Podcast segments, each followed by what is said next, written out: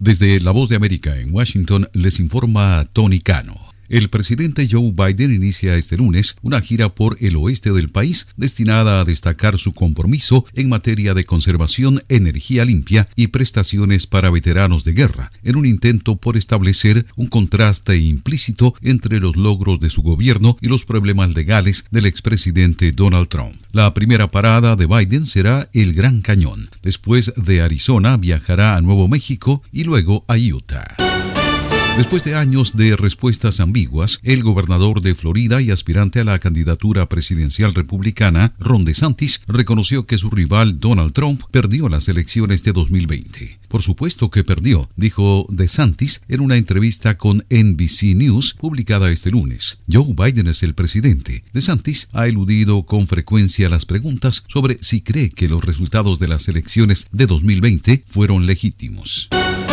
Tao, el último ex policía de Minneapolis condenado en un tribunal estatal por su papel en el asesinato de George Floyd, fue sentenciado este lunes a cuatro años y nueve meses en prisión. Tao había testificado que simplemente sirvió como un cono de tráfico humano cuando impidió el paso a transeúntes preocupados que se reunieron cuando el exoficial Derek Chubin, que es blanco, puso su rodilla en el cuello de Floyd durante nueve minutos y medio mientras el hombre afroestadounidense estadounidense suplicaba por su vida el 25 de mayo de 2020. Escuchar una producción de La Voz de América.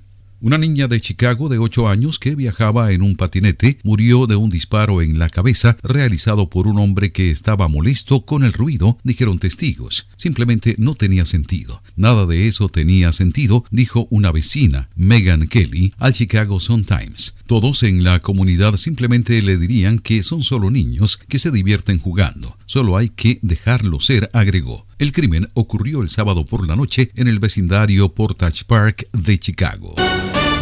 La proporción de consumidores estadounidenses que creen que es un mal momento para comprar una vivienda alcanzó el nivel más alto en más de 13 años en julio, según una encuesta publicada este lunes con una oferta aún escasa de propiedades disponibles y los precios de las casas que parecen haber dejado de enfriarse. La porción de consumidores estadounidenses que dicen que ahora es un mal momento para comprar una casa nueva aumentó en 4 puntos porcentuales en julio al 82%. William Friedkin, el director galardonado con el Oscar, que se convirtió cuando tenía unos 30 años en uno de los mejores cineastas con la apasionante Contacto en Francia y la aterradora El Exorcista, falleció a los 80 años. Desde La Voz de América en Washington les informó Tony Cano.